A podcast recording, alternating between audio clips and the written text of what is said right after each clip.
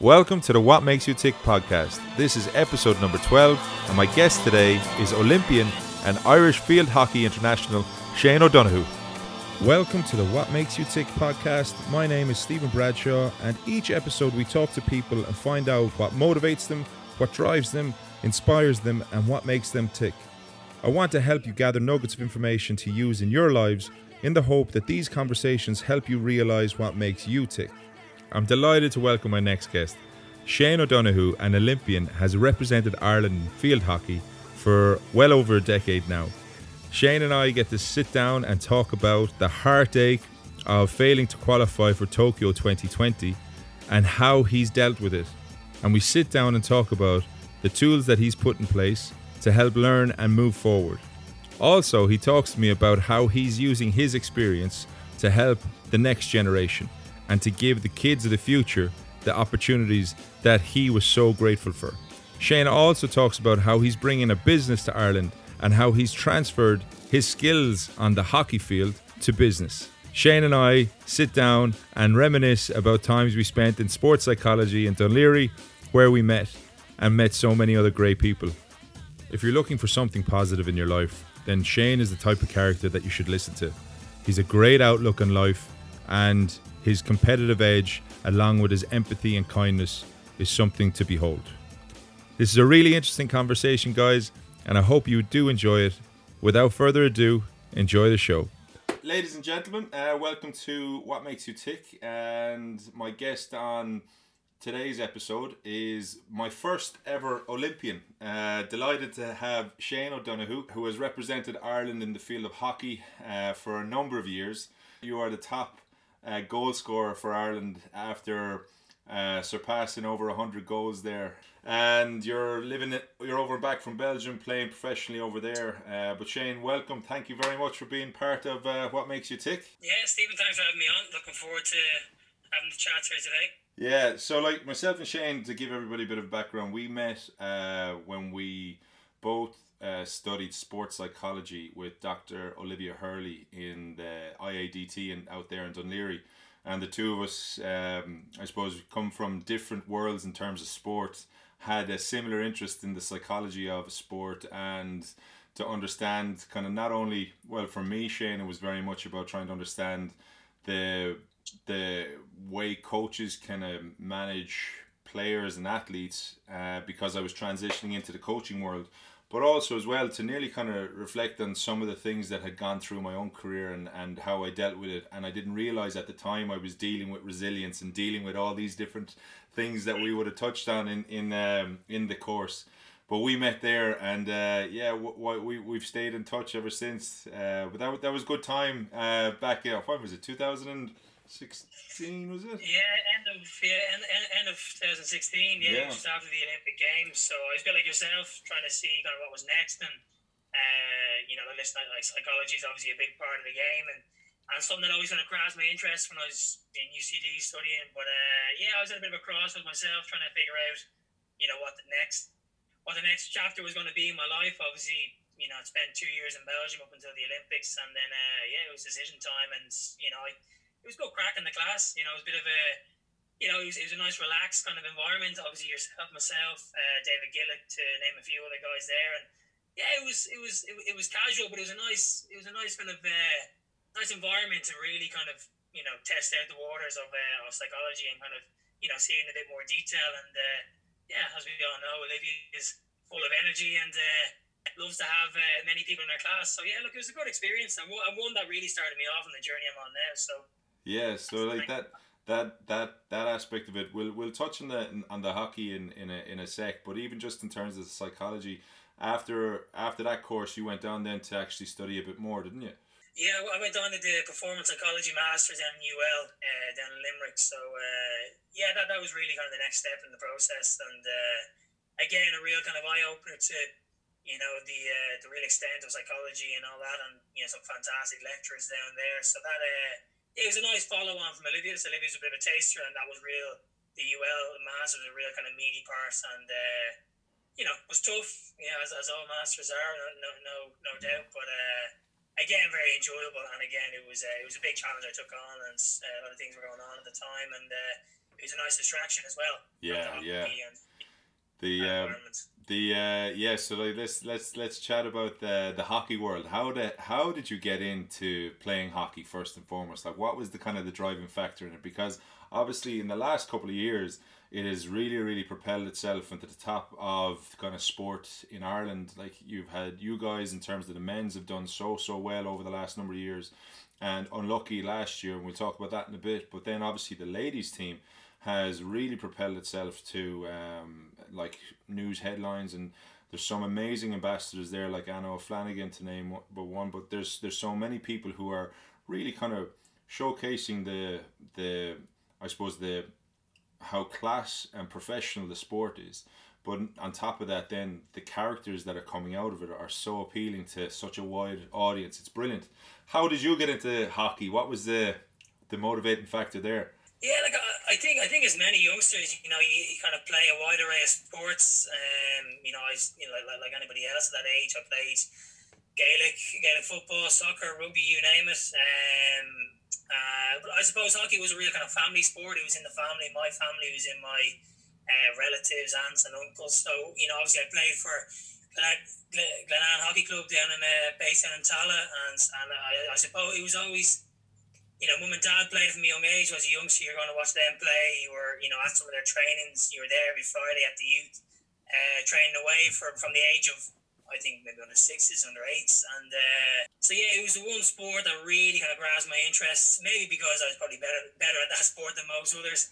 So, uh, but again, it was just the real nice social aspect to it, and there was a nice. Uh, and the club as well was, was was a real kind of social club, and there was a lot of a lot of kind of tournaments and, blitzes and and uh, a lot of effort went in to the underage groups. And uh, yeah it was it was fun you know fantastic memory from a very young age. And but uh, yeah the sport as a whole is you know again you know at, at especially in the under kind of six and under eights kind of groups uh, you mingle a lot with with, with you know girls and boys and, and, people from different backgrounds you know what I mean? So uh, yeah it was a really interesting one but family ties was the reason why I picked up a stick in the first place and you know probably ended up uh, destroying mum and dad's house uh, to, to, to, to a bad extent, burst pipes, smash windows, you name it. But uh, just loved the sport, just loved yeah. every day, kind of just getting a hockey stick in my hand and, and a hockey ball or a tennis ball and off I went. Yeah, yeah, because like it's it is like those moments that at that age, like you you played hockey at under sixes, whatever. I, I started rugby at a, at a young age because of my parents, but mm.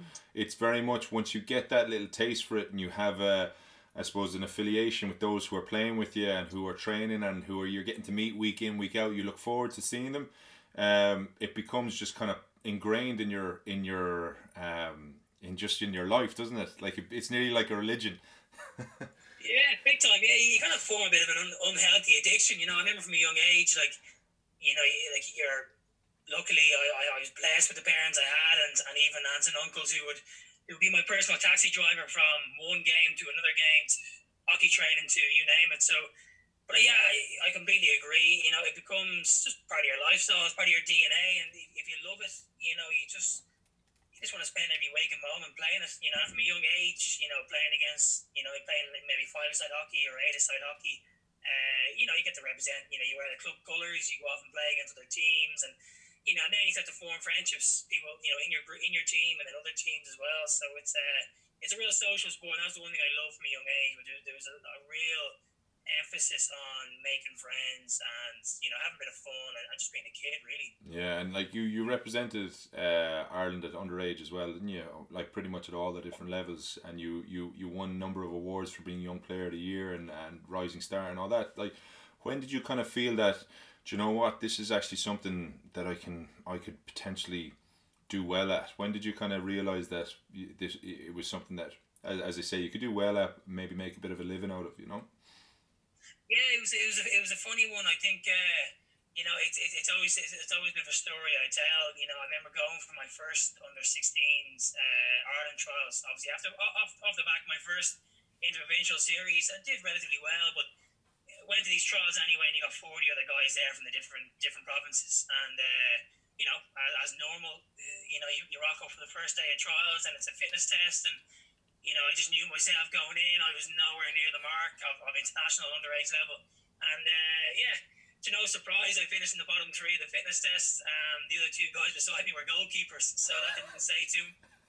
So that was a bit of a hard lesson to take, but I think that's, I think that kind of stood to me in the sense of, you know, look, that's that's how far I'm off. But then kind of seeing what I was able to do on the pitch from a, from a technical point of view and the way I read the game, and you know, it just kind of gave me that, that bit of extra motivation I needed to really I suppose, address the areas I had to address. And then the following year, you know, my second year in the 16s, I, I, I made the team, no problem. And, you know, so it kind of gave me that kind of tough experience of, you know, feeling quite low and feeling quite, Jesus, I'm, I'm, I'm well off the mark there. You know, this is something I really want to do, but I'm nowhere near it. Um, you know, kind of just made me push the barriers bit, uh, you know, a bit harder, especially at a young age, kind of 15, 16, where you haven't really had to push yourself, you know, from a, I suppose a physical point of view, you're you know up that up until that age, you're really kind of enjoying yourself and going out and playing, and you know that was kind of the holy all of it. You know, but then when you kind of step onto the interprovincial stage and then on the international,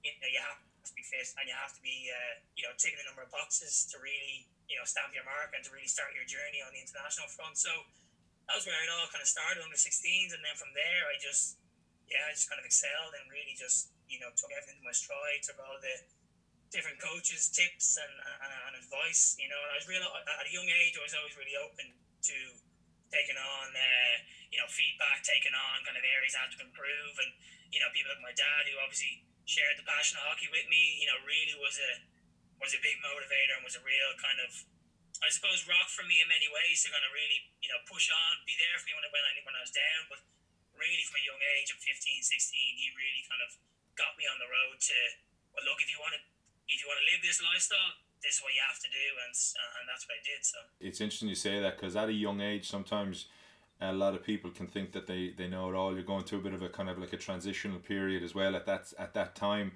Uh, but to have the kind of the wherewithal to to stop and okay and listen to the people who are trying to help you, that's actually really important, especially for kids now who are trying to their hand up whatever they're they're trying to achieve there's absolutely a necessity to have an element of talent and passion and all that, but then to to mold that talent and that skill into something then that could be great, and that kind of sounds like like what you did. Like you say, your dad was a big rock for you. In in what way did he kind of help nearly kind of channel that that uh, passion of yours?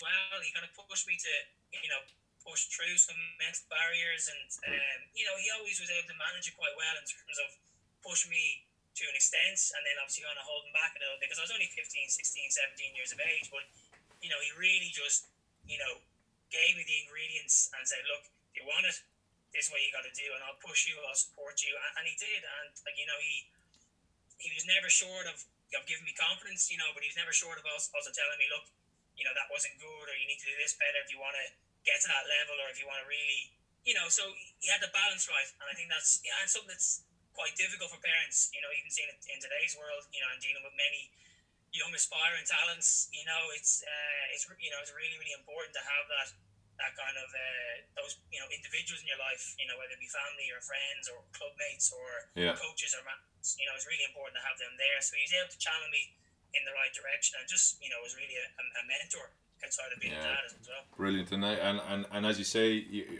earlier, you were saying that you got a a number of kind of took different tips from different coaches along the way, and I think that's actually brilliant because it's like if you can nearly take the best advice from all these different people who have all this different experience and then mold it in your own way to suit your your views and your approaches I that's that's kind of like what I try to do myself when I'm having these conversations with people. Is kind of okay, what what what can I take away from each chat to to nearly kind of apply it to my own life and uh, to transition then obviously from the underage into the men's world and into the kind of like the uh, obviously tougher, faster, more impact, all that type of stuff.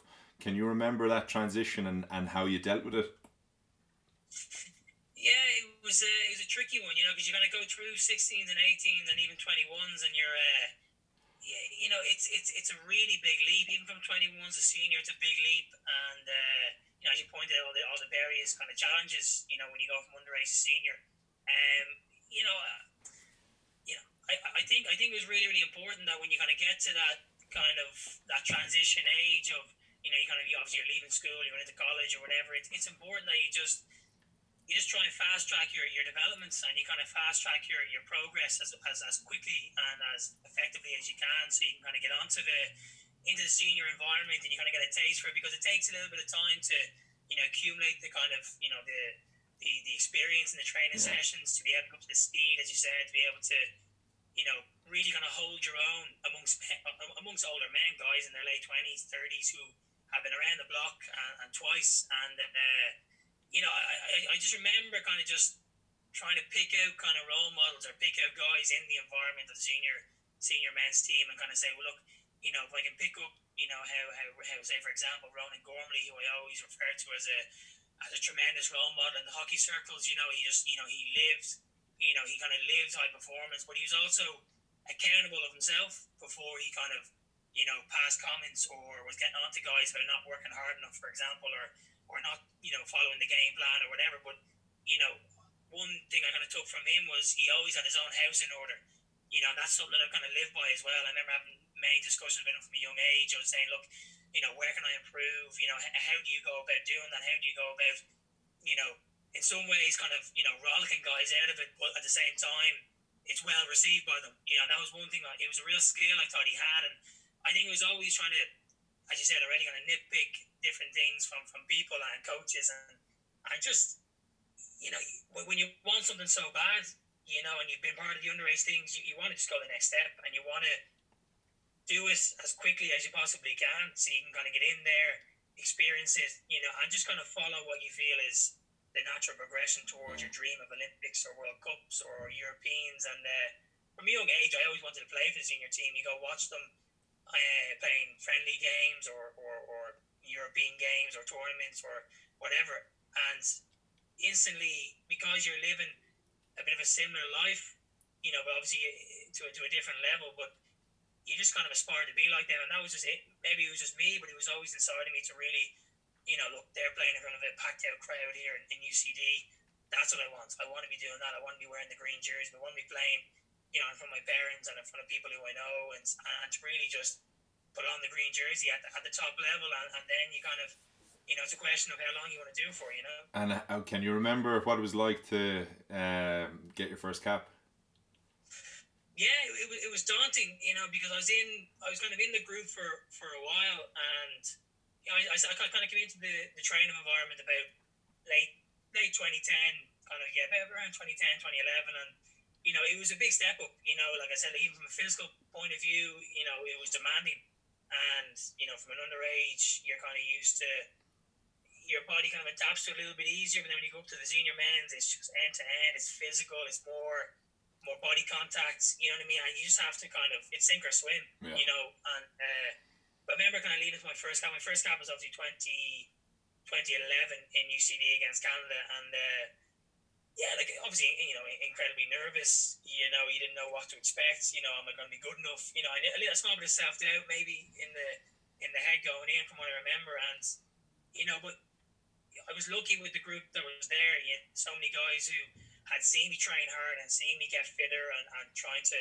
you know, you know, really up my levels to senior men's standard. And uh, so those guys really kind of took me under the wing. I remember even the warm up, feeling incredibly nervous, having the pre-game jitters and, and kind of saying, "Oh my God, like this is it. I'm, you know, big enough crowd here. I'm playing against the senior men's international team." But like it, it went well, and, and I really enjoyed it, and it was a very proud moment. And uh, yeah, one one you cherish for a long, long time, and seemed so daunting back then. And then when you go through 190 games later, you know it's it's the same kind of thing, but you just have a different mindset too, and you have a different. Uh, yeah, you just kind of you know what to expect. Every game is different in a way, but you know you just become a little bit more, you know, adaptable and a bit more relaxed when you kind of go into it. Well, I do anyway. Maybe I can't speak for everybody. Yeah, yeah, like and that's it. Like over 190 games later, and and like you've played in the Olympics and the Summer Olympics, which I no doubt was an incredible uh, feeling. Like to be to be an Olympian. Um, and like that's something I remember growing up and going, Jesus, like it's only the best of the best that get to that to that point and essentially you're part of a of a I suppose a fraternity now that that can that'll never be taken away from you. Uh, what was that like? What was that experience like? Yeah, it was, it was incredibly cool. Um, I suppose look like like anything, you have to have your setbacks. Prior to that, and obviously 2012, we came agonisingly close. I was kind of on the fringe of the team, kind of first or second reserve, and you know it was. Uh, and again, kind of talking about coaches, Paul Revington was the coach at the time, and he really, you know, he was really the catalyst that kind of transformed the Irish men's team anyway to where it is now. And you know, he just you know, we came so close in 2012. We hosted the qualifiers in UCD. We were eight or nine seconds away from going to a shootout, which, you know, we were incredibly confident about. We'd obviously had Davy Harte and Nets. Um, you know, so coming so close, but also being so far away from going to 20, to London 2012 really spurred us on for 2016. And, and that campaign was, you know, with a new coach, obviously, uh, Craig Fulton came in, probably had our most successful um, period on the men's side uh, ever. And, you know, we kind of went through 2013, 2013, 2014 of bridging the gap, getting a bit closer, and starting to become a bit of a force we reckon with. And then 2015 was our breakthrough year. You know, obviously European bronze medalist, qualifying for Rio, being the first team since 1908, I think it was, yeah. or 1940, not too sure. And, uh, you know, so that kind of started the journey off, and we qualified, and we're kind of like, look, now we're going. Now all the hard work is paid off the I suppose failed attempt in inverted commas for London doesn't seem as agonised anymore. You know, at times obviously a healer, and then we went, and it was just a phenomenal experience, a tough journey, no doubt, and it was, you know, thinking back to you know going to Cape Town in January time 2016, we worked to the bone, training two three times a day, and you know a lot of a lot of sacrifice, a lot of blood, sweat, and tears. But when you went over there in the village, seeing people like Phelps, Bolts, uh, you know, Jessica, Jessica Ennis, all these people, Serena Williams, you know, you're kind of pinching yourself and kind of saying, am I actually here? You know, am I actually seeing these people up close? You know, I'm so used to seeing them on TV and all these celebrity athletes, and you're now part of that part of that group, that fraternity, as you're saying. And it was, like, it was just an incredible experience. The tournament itself, hockey wise, was, you know, it's in, in many ways the same as Europeans or, or a invitational tournament, but obviously had that, you know, additional pride elements. You know, you're wearing the not only the green jersey but the Team Ireland jersey, and uh, I think the most remarkable thing about it, Stephen, was definitely just you know playing. You know, in front of a good crowd that went over, family, friends, hockey community. You know, a couple of hundred people. And it was just amazing seeing all the green in the stands in the Olympic Games, representing Team Ireland and representing the whole hockey nation in Ireland. And that was cool. You know, that was really, really cool. And uh, yeah, it was just an awesome experience to really sum it up, and one that we all cherish. You know, albeit that we maybe didn't achieve our goal in getting out of the group, but from a from an experience point of view and from a memory point of view, you know, it sticks out above yeah, the rest. It can never be taken away, which is incredible. Because, like as you say, one one thing we've always seen whenever it comes to tournaments or Ireland in any sport doing well, uh, or making a making a, a, a tournament or games, the fans just showcase Ireland the best possible light, and you got to experience that firsthand. You know, like usually you're seeing the, the Euros or the rugby or whatever it is, uh, but now to see it like that, it's incredible, and like you, you see it in in all different aspects of of sport when it comes to hockey or when it even comes to golf or anything like that. Like Irish fans really really know how to get behind their their uh, representatives, which is amazing. Because from the the Olympics, you guys then kind of went on to um, uh, like you had a pretty decent out run of it, and like you got to 2018 into the World Cup, and like what from from there, I suppose you had confidence from the Olympics. Kind okay, listen, we we got there, right? Let's kind of push on now again. So we know that we're we're more we're capable of, of more. So what was the kind of the mindset then after that? Because no doubt, I would think that as a competitor, it's like you get your first cap, you want you want your fiftieth cap, you get your fiftieth, you want your hundredth, you know, and you kind of want to keep pushing and pushing. So after getting to the games, that was then coming home. Okay, now we need a roadmap to the next to Tokyo, right? And we'll talk about that in a minute. But like the World Cup was next, so I presume that was kind of like right. Let's let's use that as our kind of like our focal point first. What was the game plan there? Yeah, absolutely. And I think uh, obviously like in hockey, we kind of tend to go in cycles. Obviously, uh, the Olympic cycles in the most natural way. Yeah. We kind of create that roadmap. 2017, you know, and, and in many ways we were maybe anticipating a bit of a bit of a lull or you know a bit of a a drop in standards or whatever. But 2017, I think you know our, our winning rate was very very high. We won a number of invitational tournaments, so we kind of went into the highs of you know the Olympic Games. You know we were then ranked top ten in the world, which is our highest ranking, and for an amateur team, we're probably the only amateur team in that top ten. The rest are all fully paid professionals and in a you know a centralized program and whatnot. So 2017 was a real kind of kick on for us, and that really you know, obviously, you know, as any team goes through a bit of a transition of some guys retiring, some guys moving on, some guys taking a sabbatical from the from the team or whatever. So we had a you know fresh blood come in, and I think that was that really kind of re-energized the group to kind of you know you know what we're top ten in the world. Let's you know let's kick on it. Let's you know let's see what we can do here, uh, and don't use the amateur thing as an excuse. Yeah. Uh, 2017 was a year qualified for the World Cup, you know, and then you know obviously we went through that transition then of obviously losing Craig Fulton, Ned, uh, as he's known as, and uh, you know, so he kind of came on in 2014, and it brought us up to, you know, obviously the, the, the pinnacle of the of the Rio Olympics. Then 2017 being a very successful year on the pitch, and then obviously we lost him in the summer of 2018, only maybe you know 10, 12 weeks before the World Cup.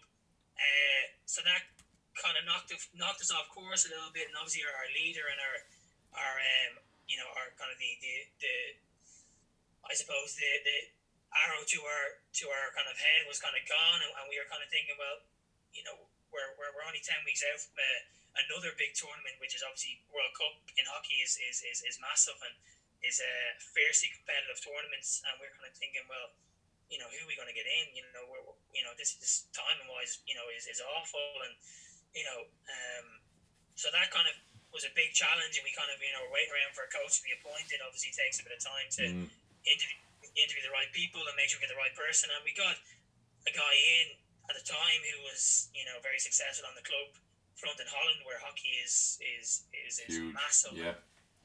Hub hockey for uh, from an international and club point of view.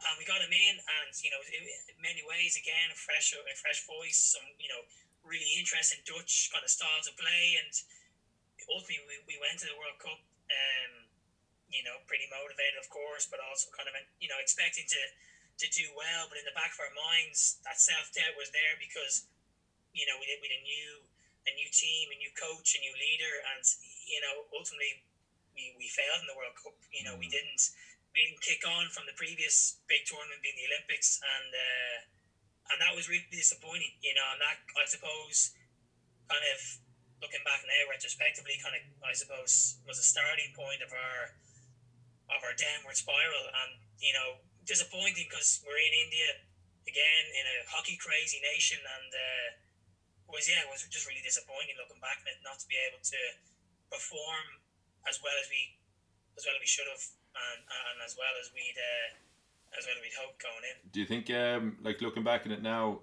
obviously hindsight 2020 and all that crack right but uh, looking back at it now do you think you prepared as best you could do you think you were in the did you think you let too many things that weren't in your control affect you? Like, what would you do differently? You know, if, if you if you got to go go there again, you know, because obviously there's certain things that are out of your control. Absolutely, you got like referees, all that stuff completely out of your control. But terms of your own your own preparation. Yeah, I, I, I think with the nail on the head, I think we were we were a lot more focused on things that were, were out of our control and not really looking internally to say, well, look, lads, we're, we're nowhere near the level here. We're going to a World Cup in six weeks' time or eight weeks' time, and we're, we're a million miles off. You may as well just pull out now. You know, I think, you know, to be saying that out loud is, is something that, as an international and as any sportsman, is, is not something that you want to be saying too often. And, you know, I just think if given the opportunity again, yeah, I think we should have been a bit more vocal as players, especially the senior players of the team, saying, look, this is not good enough. Let's you know, bring it back. But we're, I think we're just trying to, you know, bring in too many new things in a short space of time. I think that was the problem. Yeah. You know, and then our senior players, we've been around the block, and we should have said something. We should have been, you know, communicating in a very, um, you know, elite athlete, you know, very professional way. We didn't do that, you know, and we kind of just put some excuses in, in the way, and and and ultimately we, we we we paid the price. You know, we we drew against a China team who were well prepared, who were very ambitious. You know, but we should have beaten them. And on paper, we were a better team. And um, on the day, we actually performed okay, but the balls didn't go on the goal. But I just think from a preparation point of view, you know, for a tournament of that magnitude, and we, we, we just weren't at the races, and it was that simple. And uh, yeah, you know, we weren't sharp enough, weren't fit enough potentially, and we weren't united as a group. And for an Irish team, that's that's something that is always, uh, in, in many ways, a given or is certainly a core element. Um, and we didn't have that, so that's what we definitely do differently. Is you know have a really you know tight internet group uh, going into a tournament of that size. Really, and uh, you know it's it's good that you can acknowledge that as well because like listen you no doubt you'll stay involved in hockey for all your life you know but even passing on those kind of nuggets of info is is really important because having been through it and having lived it um like there will be moments again where you'll see things that are out of your control and to make sure that you can refocus the people that are around you to go right let's just focus on what we can control. Like i was speaking to uh, Damien Brown um, in the recent recent episode, and again his big mantra is like control your controllables. You know, there's certain things that are completely out of your control, but how can I focus on what's in my control, and I can focus on how I prepare. I can focus on my nutrition. I can focus on on on himself, and and th- those type of things helped him get through a lot. You know, but uh, like after the World Cup, then um, you were on a new uh, kind of plan, or it was a kind of reset to aim for Tokyo, right? And to aim for yeah. 20, 2020. And like, talk to me about that because I remember watching um, the game against Canada and uh, heartbroken for you guys. Um, but talk talk to me about that because obviously there must have been learnings because you like you guys looked like you were in really really good space men- mentally looked like you were in a good kind of uh, um, you were prepared well like you were going into the kind of the game, especially the final qualifying game, in, in a really really good place. You know, having won the first uh, leg and stuff, and like yeah, just just bring bring me to that because I know there's been a lot said uh, about a lot of the things that were completely out of your control, right? Um, as a result of that, with the the the late call by the the video ref and all that, but give me a kind of a bit of a sense there because no doubt there's been a there was a lot of preparation and a lot of hope going into that and a lot of kind of focal about right this is going to be a good games and then to come so close but then have it all taken away from you. Um where are we at with that? Yeah uh, and again I suppose you know off the back of the World Cup you know I said that was a starting point of our you know our downward spiral because before we got to the kind of the Olympic campaign of around you know six to eight weeks out from the Canada Games, you know we obviously, uh, you know we did well in one tournament then in the summer, got to the final, got into the next round of qualification for, for Tokyo, and then went to the Europeans, which was which I suppose at the time it was at kind of ten weeks out from the Olympic qualifiers was to really kind of bit of preparation, really get us into a very competitive you know, campaign going into the Olympic qualifiers. And some, you know, to cut a long story short, you know, we got relegated into the B division from the Europeans, and that was only ten weeks out from the 10, 11 weeks out from the uh, from the qualifiers. And so we're, you know, I remember being at that point, kind of saying, "This is not the place we want to be." Eleven weeks out from Olympic qualifier, um, knowing how hard it is to qualify. Anyway, you want to be in that right headspace. You want to be, you know, confident anymore. And you want to be kind of high in self esteem and and being relegated, uh, especially in Belgium where I'd spent so many years um, in such a really well well organized and well put together event. That was tough. So I think, and then that kind of came to the end of that coach uh, who came on board for twelve months or whatever. And then, as you said, our preparation literally turned 180. We got a we got a national coach in, uh, Mark Tumilty, who's still on board now, and and Jason Lee from the from uh, from the GB men's and women's setup, and he came with an abundance of experience. But and the reason why I'm going to tell him this bit is because where we were off the back of, you know, we were at rock bottom, you know, being relegated from the A Division Europeans. They turned it around, and the group really kind of came together, and there was a a quiet conference. You know, we kind of and we made sure we kind of kept that under wraps. You know, we weren't getting ahead of ourselves. We'd obviously drawn Canada in the. Uh, in the uh, in the in the Olympic draw, and and obviously we knew it was going to be two tough games, but we knew it was two games we could win. You know, whether if we drawn a GB or a Spain or or gone the whole way to New Zealand, we knew that um, yeah, that that was going to be a tough one. you know, it's going to be a real tough one. But Canada was a team that we beat many times before. We kind of knew their style of play, we knew their their setup, their key players, etc. So our preparation went really well. We won a number of practice games. We played against the, the world and European champions, being Belgium, and they gave us a bit of a spanking, which was in a weird way a great thing for us. But um, so yeah, that kind of brings forward then to obviously being over Vancouver. Great kind of running, great preparation. Um, first game, you know, we obviously win five three. We go in with a two goal cushion, and um, we then obviously win the first game. You know, we still remains you know confidence. We remains you know feet on the ground.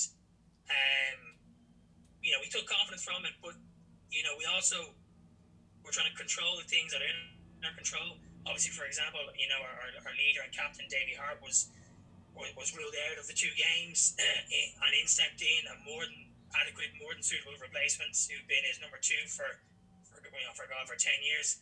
So we've gone from focusing externally to focusing very much on us. Into game two, we knew that Canada were going to come hell for leather and throw everything they had. It was their dream as well, and it was starting to slip away from them you know, and we said, look, second game, we've, we've two goal cushion, we have to throw the first punch, and we did. So we were kind of saying, okay, look, that's relaxed. We're now three goals ahead. You know, then of came at us hard. Maybe we didn't handle the pressure well, didn't maybe stick to the game plan as much as we should have. You know, but we stayed in the contest, and it was, you know, it was a bit of a volatile crowd there from their end. Some ice hockey guys hurling abuse, and uh, yeah, and then obviously kind of what happened in the in the dying moments. You know, having the ball in our possession with I think less than 14 seconds ago in the game. We're going to Tokyo. We're there. We turn the ball over in their corner of the pitch. They come up the other end of the pitch, and and we're given, yeah, what was in, you know, obviously from from from our point of view, something that was a bit controversial, but it just it, it was a blur. And even now, talking about it, it's only only now that you start to kind of piece what happens uh, and where we were with 14 seconds ago to where we ended up being, which was a shootout. And could you and yeah, could you explain? Could you just explain to people who may not have seen it? I know it's been well documented, but just just kind of explain what was happening. So you were it was you went one one nil up, then it was one all at half time. wasn't that correct? Um, all at half time, and then it went to. Uh, then the game itself finished up. Uh, three one to Canada, I think. Obviously, they scored the uh, the controversial penalty stroke that was given on the on the very like the, the game was over and like there's video clips on YouTube and whatever of of me embracing one of my teammates, you know, because both umpires uh, in that moment signaled the signaled a wide ball. The game was over. We're going to Tokyo. You know, we're going to get the hit out and take an eight second or take. Sorry, the game was over. It was zero point one of a second left on the clock.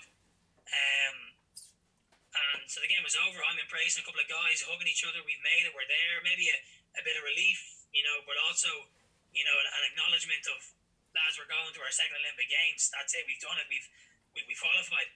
And then, okay, we found they were throwing a Hail Mary, going up to the video tower. We're going, okay, whatever. There's nothing there. And we'd seen the whole thing in real time. Nothing was there. And obviously in hockey, you have a penalty corner, which is the equivalent of a, free kick in football. Um, and he gave a penalty stroke, which is a penalty in, in, in the equivalent of, of, of, a penalty in football.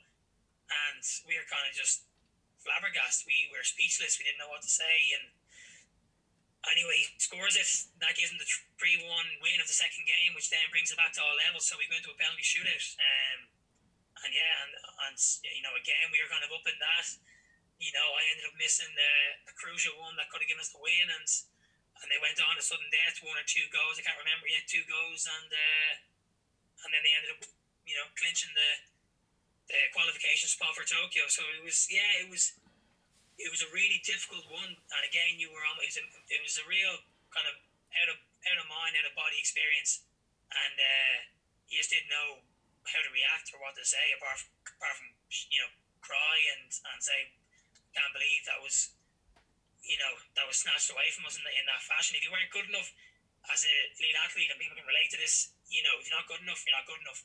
If you're beaten fair and square or whatever, then so be it. But you know, in, in the way it happened, in the manner in which it happened, uh, yeah, it was difficult and still difficult to kind of digest it and comprehend the whole thing. Yeah, because like it seems to when it comes to kind of elite events uh, with Ireland, there seems to be a lot of controversy. You know, like you saw that with Thierry Henry in France with the hand of God type of thing They had to get yeah. to knock Ireland out, and now then this this call that um, I believe number of officials have looked at it, uh, professional officials looked at it and, and are flabbergasted how the call is made and how it was given. And but how do you?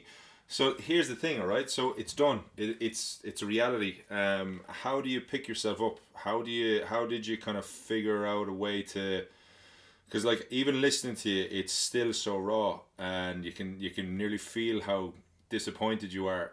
Um, but how how how have you guys kind of picked yourselves up or rallied together, or what what have you done since then to kind of not obviously it the hurt is never going to go away, but it's to try and move forward, you know. Yeah, and, and obviously, you know, when we consider the, the current circumstances, um, you know, that, that kind of put a halt to us being able to, you know, start that new chapter and to really kind of, you know, reflect, do a review process of, of the Tokyo cycle and say, well, look, you know, how, how can we take some some learnings from this because that's that's the biggest thing I've come across, and especially how I bring it into my business is there's always learnings there, especially in tough times, and they're probably the most valuable ones.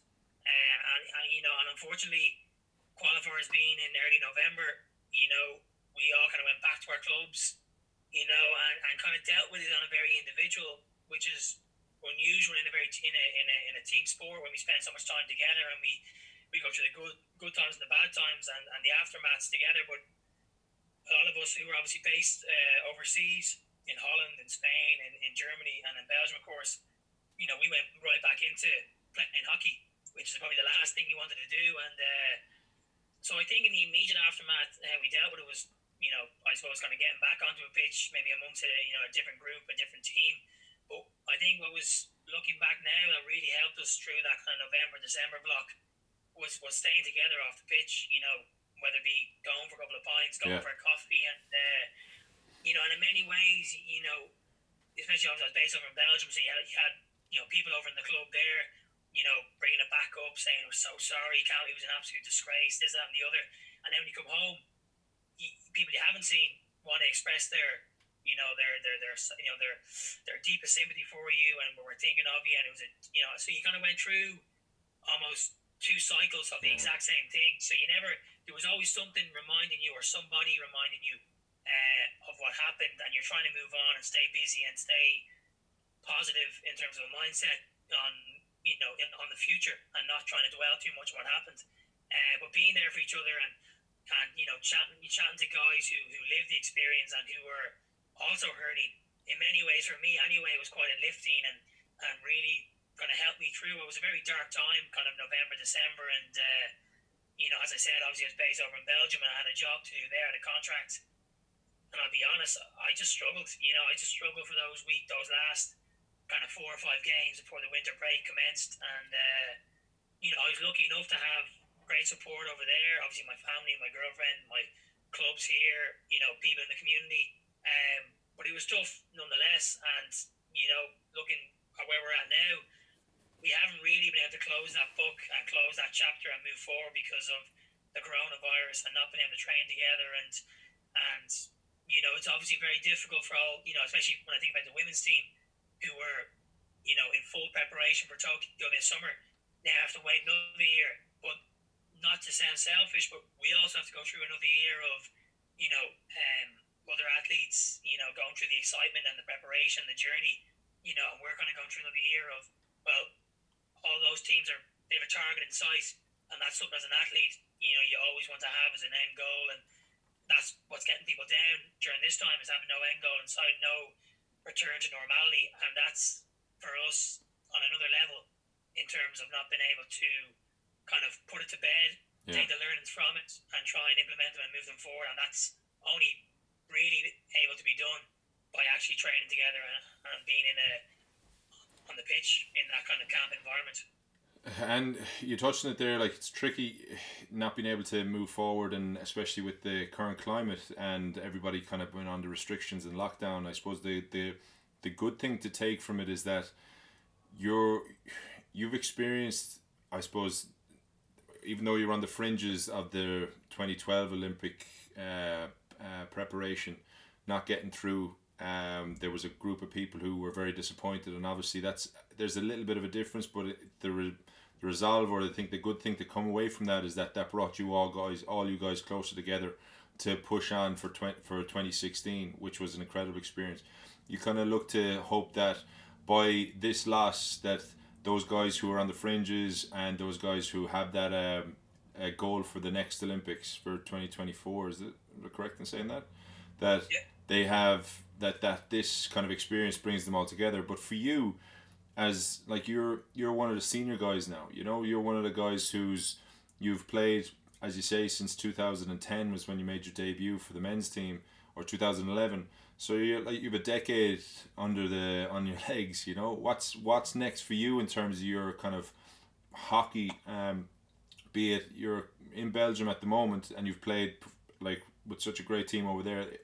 Now what what happens now for you in terms of your hockey life? Yeah, so obviously things are kind of up in the air at the moment, you know, and obviously uh, deciding between going back to do to do a fifth season in Belgium and and, and, and play with that fantastic club again, or, or, or do I come home and and I suppose, you know, obviously from a hockey point of view, do I, you know, I, I see myself as being the that senior player, you know, that, that obviously I looked up to, you know, many other guys many years ago. So I'm gonna take in, I'm gonna take in that leader role on, you know, whether it's it's given to me or not, it's it's something that I really feel is part of me and something that I really see as an honor and a pleasure to do. And you know, that's where I want to go. And as you said, I bring the group as close as possible together to have us really close, really united, to be able to kind of push on and to, you know, because I firmly believe the group that we have now, with a few, with, with a number of other additions from the under 18s, under 21s, we have a really good team here, a lot of potential, a lot of talents, you know, but it's going to take all those learnings from, you know, obviously the failed attempt of 2012, the highs of 2016, and now the, the agonising failure of of uh, of Tokyo to be able to bring that forward and say, well, look, let's optimize the talents.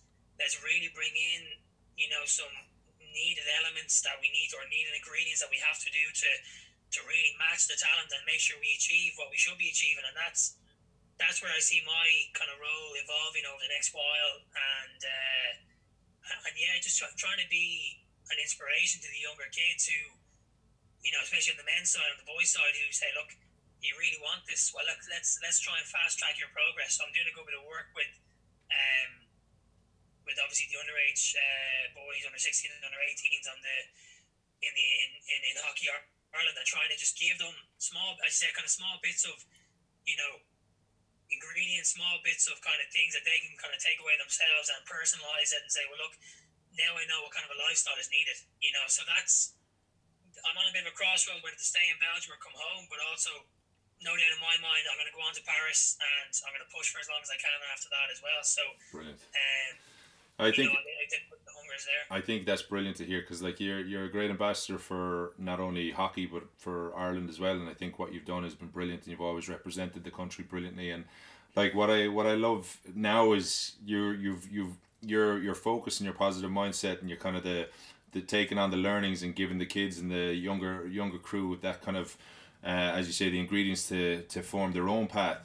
You've now transitioned that into into business as well. Is that correct? So, could you talk to talk to me a little bit about uh, uh, mentally fit and what that is and how you've brought that to Ireland? Because I think it's a really really brilliant blueprint for people and for business and for those who are trying to get the best out of themselves to try and uh, and to use this this as a tool. Could you give a little bit of background on how you got into it and what the what the overall game plan is?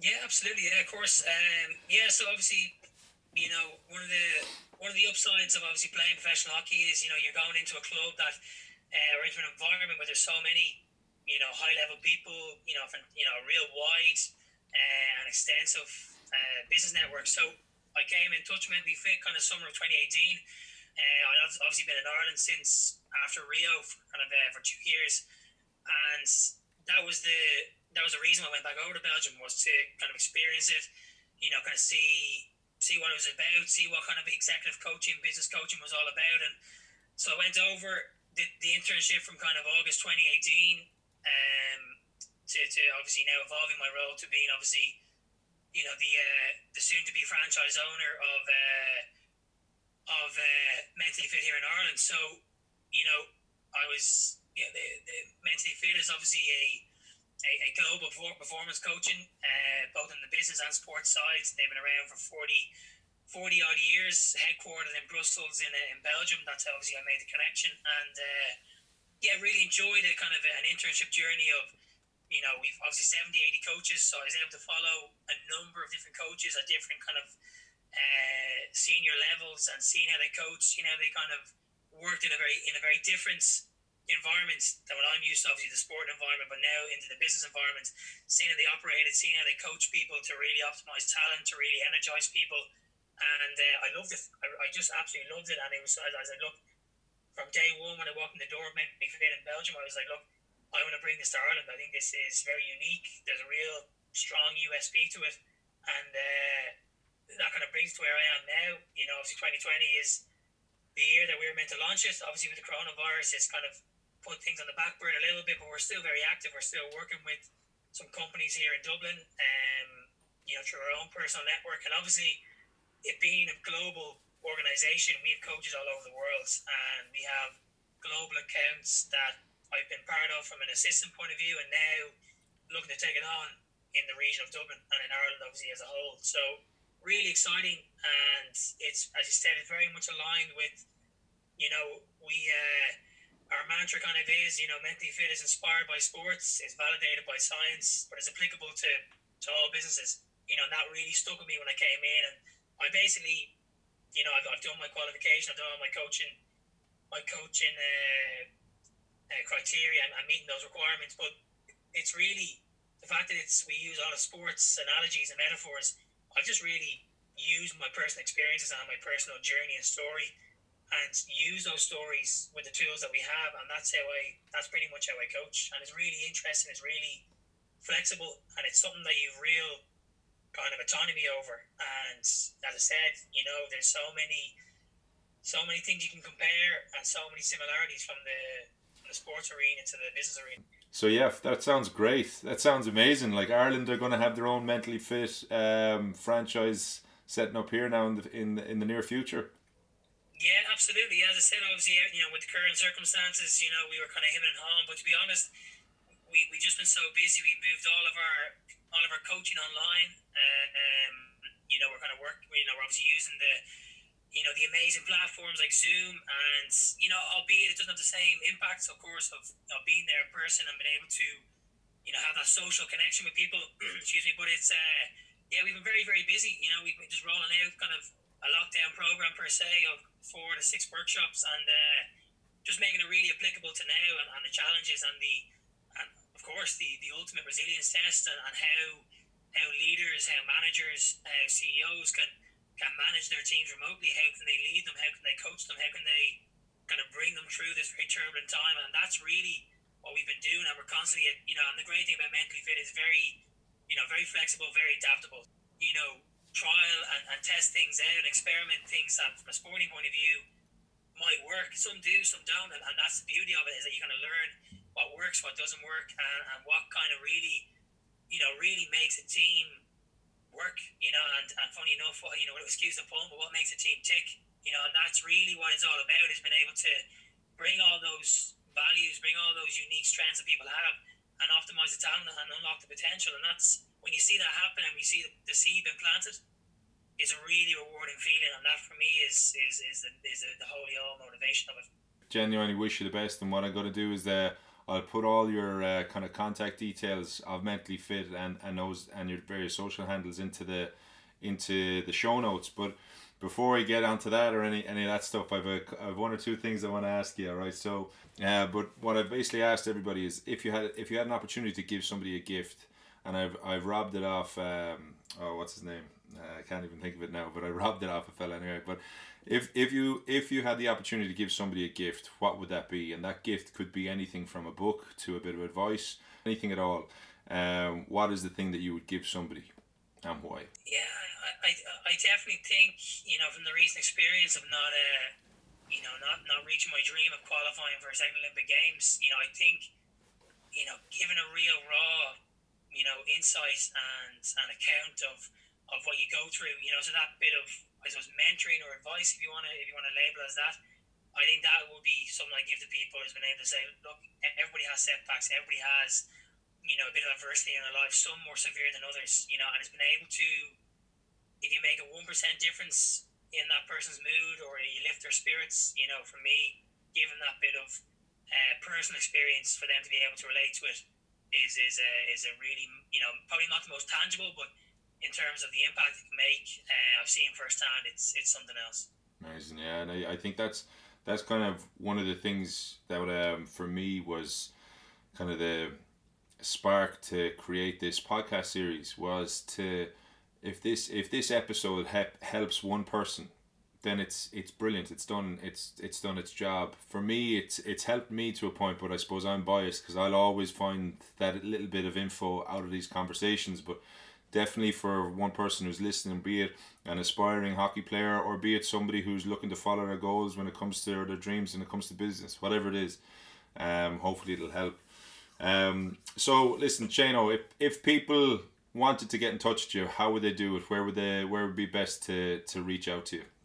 Actually, recently launched a business called Train the Brain as well. So it's uh, it's more on the sports psychology side of things, and that's really a hobby. That's something that I've kind of, um, I suppose, evolved in Belgium. You know, running various programs with the youth there and here. So I of have that on the side as well. So that's very much for you know sports performers, musicians, artists. You know, but in terms of mentally fit uh, our global page is there, mentallyfit.global. Um, there you can see exactly what we do, where we've been, who we've worked with, uh, and the journey we've been on, as well as all of our all of our uh, our squad members, all seventy plus of us. Of course, my own LinkedIn profile, I would post a little bit about of uh, various energy tapes that we have online, various um, webinars that we're doing, and and really all activity that we do is on LinkedIn or on our website. So mentallyfit.global or the mentallyfit LinkedIn page would be the the two main uh, traffic points. Say. I'm on Instagram. Yeah, I have Shane. Uh, what was it? Shane dot od is my Instagram handle. Um, so I, I do a little bit there, especially on the mental awareness piece. Obviously, I'm associated with Noggin Sport. Um, so not doing as much publicity through the mentally fit stuff, but definitely to train the brain and um, another mental uh, health awareness and uh, that kind of stuff will be on my Instagram stuff, of course. Um, well, I'll so make sure I'll make sure to, to tag you on all the bits and pieces that I post. Thank you very very much for for uh, jumping on the call and to share your your story, but also just to share the learnings that you had from all the different experiences. And uh, yeah, really really appreciate it, pal. Yeah, me too. And this is Tim. Thank you very much, buddy. Really. Uh, I've actually come away feeling feeling quite good, you know. And it's uh, look, it's great to talk to like-minded people, and I have to say, hats off to you for doing this. Uh, it's really interesting, and look, good to see you again, albeit over a phone. Yeah, big but, time. Uh, I look forward to hearing hearing the uh, the playback of this, and uh, look, buddy, it's been great to see you again, and thanks very much for having me on. Thanks, Shane. Appreciate it, pal. All right, mind yourself. All right. You too. Look after yourself, buddy. If you're lucky enough to represent Ireland at whatever sport then take example of Shane and how to represent Ireland with pride. He is one of those characters that epitomizes what it's like to be a pro both on the pitch and off the pitch. He's an absolute gentleman and as I said at the start epitomizes the type of character that you should have in your life. Shane, thank you very much for sharing all those stories and opening up the different emotions again and the heartache of, of Tokyo. The great thing is is that you're looking forward to Paris and you're here to continue the journey for Irish men's hockey and lead the way and become a mentor for not only people in sport but also people in business. Hats off to you, Shane, and I've no doubt that everybody will wish you luck in the future. I'll leave all of Shane's contact details in the show notes, his Instagram, and the links to his mentally fit and train your brain. So if you feel like getting in touch, you can do. So if this is your first time listening, please subscribe to the What Makes You Tick podcast and leave us a review and let us know what you thought of this specific episode. tag and share us on Instagram as well. All you need to do is visit whatmakesyoutick.net where you can leave a comment, you can send me an email, or you can visit me on Instagram at What Makes You Tick Pod, or again at Twitter at Stevie Brads.